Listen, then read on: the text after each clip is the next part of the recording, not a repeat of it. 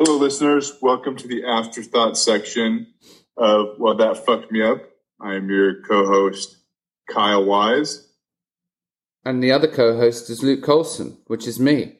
And we've just spoken to Maze, and she had a uh, total burnout and was phys- uh, mentally and then almost physically abused in the workplace by a, what sounds like a a very angry human being, which led her to um, to decide to leave the crazy, stressful world of advertising, the advertising industry in London, and seek a better, more harmonious, enjoyable life.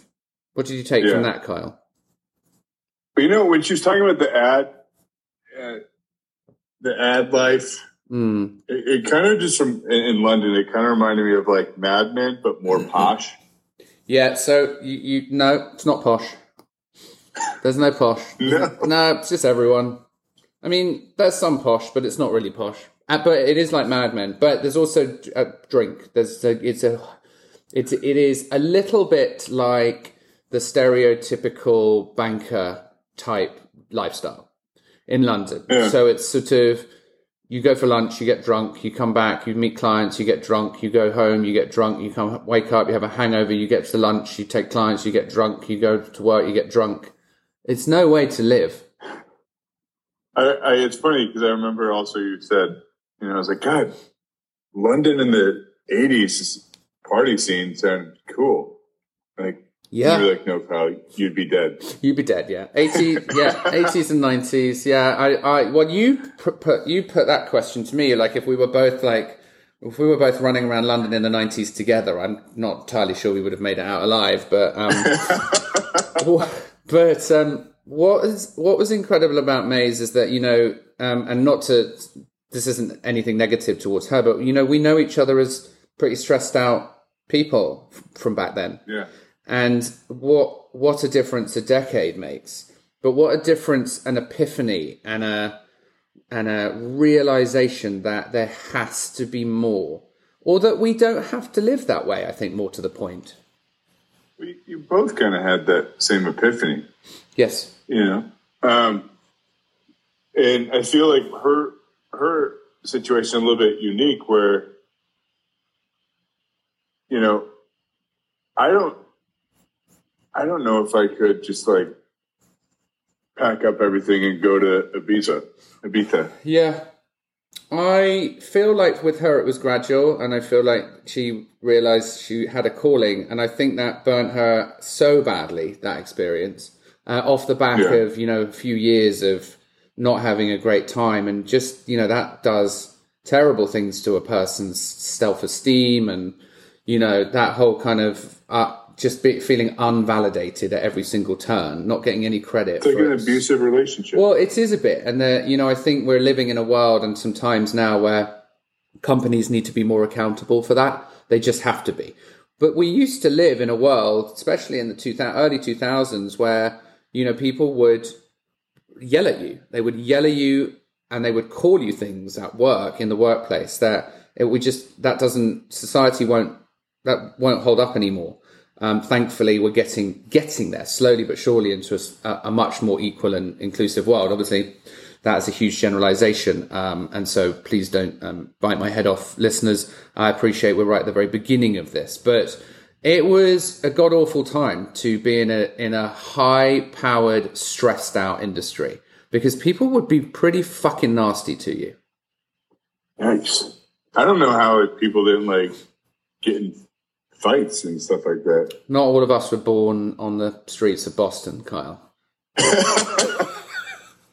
it's like uh, I had a client; they weren't very happy with the project that we did with them. We were a day delivering them. Don't worry about it. I've taken care of them. I just killed them and put them in the boot of a car. That's not. You just. We should just write an apologetic email, Kyle.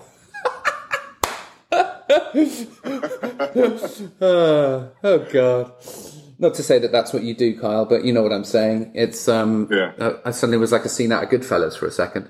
Um, I just think um, that the inspiration to be taken from her transition into that life it gives everyone hope. And I feel like you and I talk about this too. You you can choose to not live under that sort of stress. You can, Yeah, but when you're I in mean- it, it doesn't seem that that's possible. You've really shown me that, like just in your own life. And I know I mentioned that a little bit yesterday to you, but you've really set this like you're kind of like the older brother that I always wanted, Oh, where you really Kyle. set like this stage where you're showing me kind of the ropes on how to like navigate certain tricky things in my life that are coming up. Sometimes Um, we just need um, a little bit of belief, and if we don't have belief in ourselves, it helps to have some belief from someone around us. Yeah, And, it, and if we're from, you know, I know we both have some fa- fatherly figure stories, and if you're from, you know, as boys, we look up to our dads, and if our dads Yeah. never tell us that we're the sons that they wanted, or that they're proud of us, or that um, we we y- y- or that they love us, that is enough to fuck anybody up, and it's a, enough to riddle you with a lack of self belief that will last you for fucking decades. And that is me talking Yeah. from experience. But yeah, if you can have somebody say, listen, dude, your lack of self belief isn't real. It's come from a place of, you know, stuff you experienced as a child. I mean, it's only taken me th- three decades, but I, I started to believe in myself and my ability. And then I've also started to believe in my, um, that I deserve to be happy, that I, des- I deserve to be happy, you know? Um, and so, why don't you tell our listeners you did something yesterday, didn't you? What did you do yesterday? Something to do with an exam. Oh yeah, I took this state exam um, for real estate, and I was nervous, and I was like, "Man,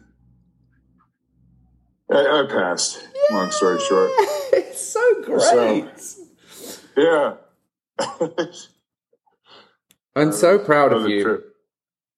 But the the way they thank you, that means a lot. man. Did you tell when when you're um when you're selling houses in the not too distant future, you can tell people that it's an interim until your podcast until you're actually podcast famous.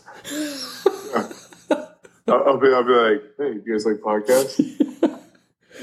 Yeah, It's it's yeah. it's crazy too. Is like how how well we're doing internationally.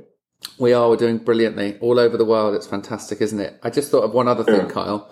When you're when you're taking them, I'm assuming that's what you do, right? You meet them and you take them around the house. You're trying to sell them the house. Would that be your job? Yeah, yeah. Just anyone who walks in with like a limp or maybe a limb missing, just ask them about the alligator because you never know. Yes. You know. If you see the fear in his eyes, Yeah. like if you only knew, Yeah. I'd be like, I need to talk to you. Yeah, or like this this house has too many floors, there's too many stairs, I can't get upstairs ever since the alligator attack. if that happens, you just need to you just need to whoever that is, forget your realtor job, you need to wrestle that motherfucker to the ground. We need to get him on the Yeah. podcast. Speaking of the mic. Speaking to the mic.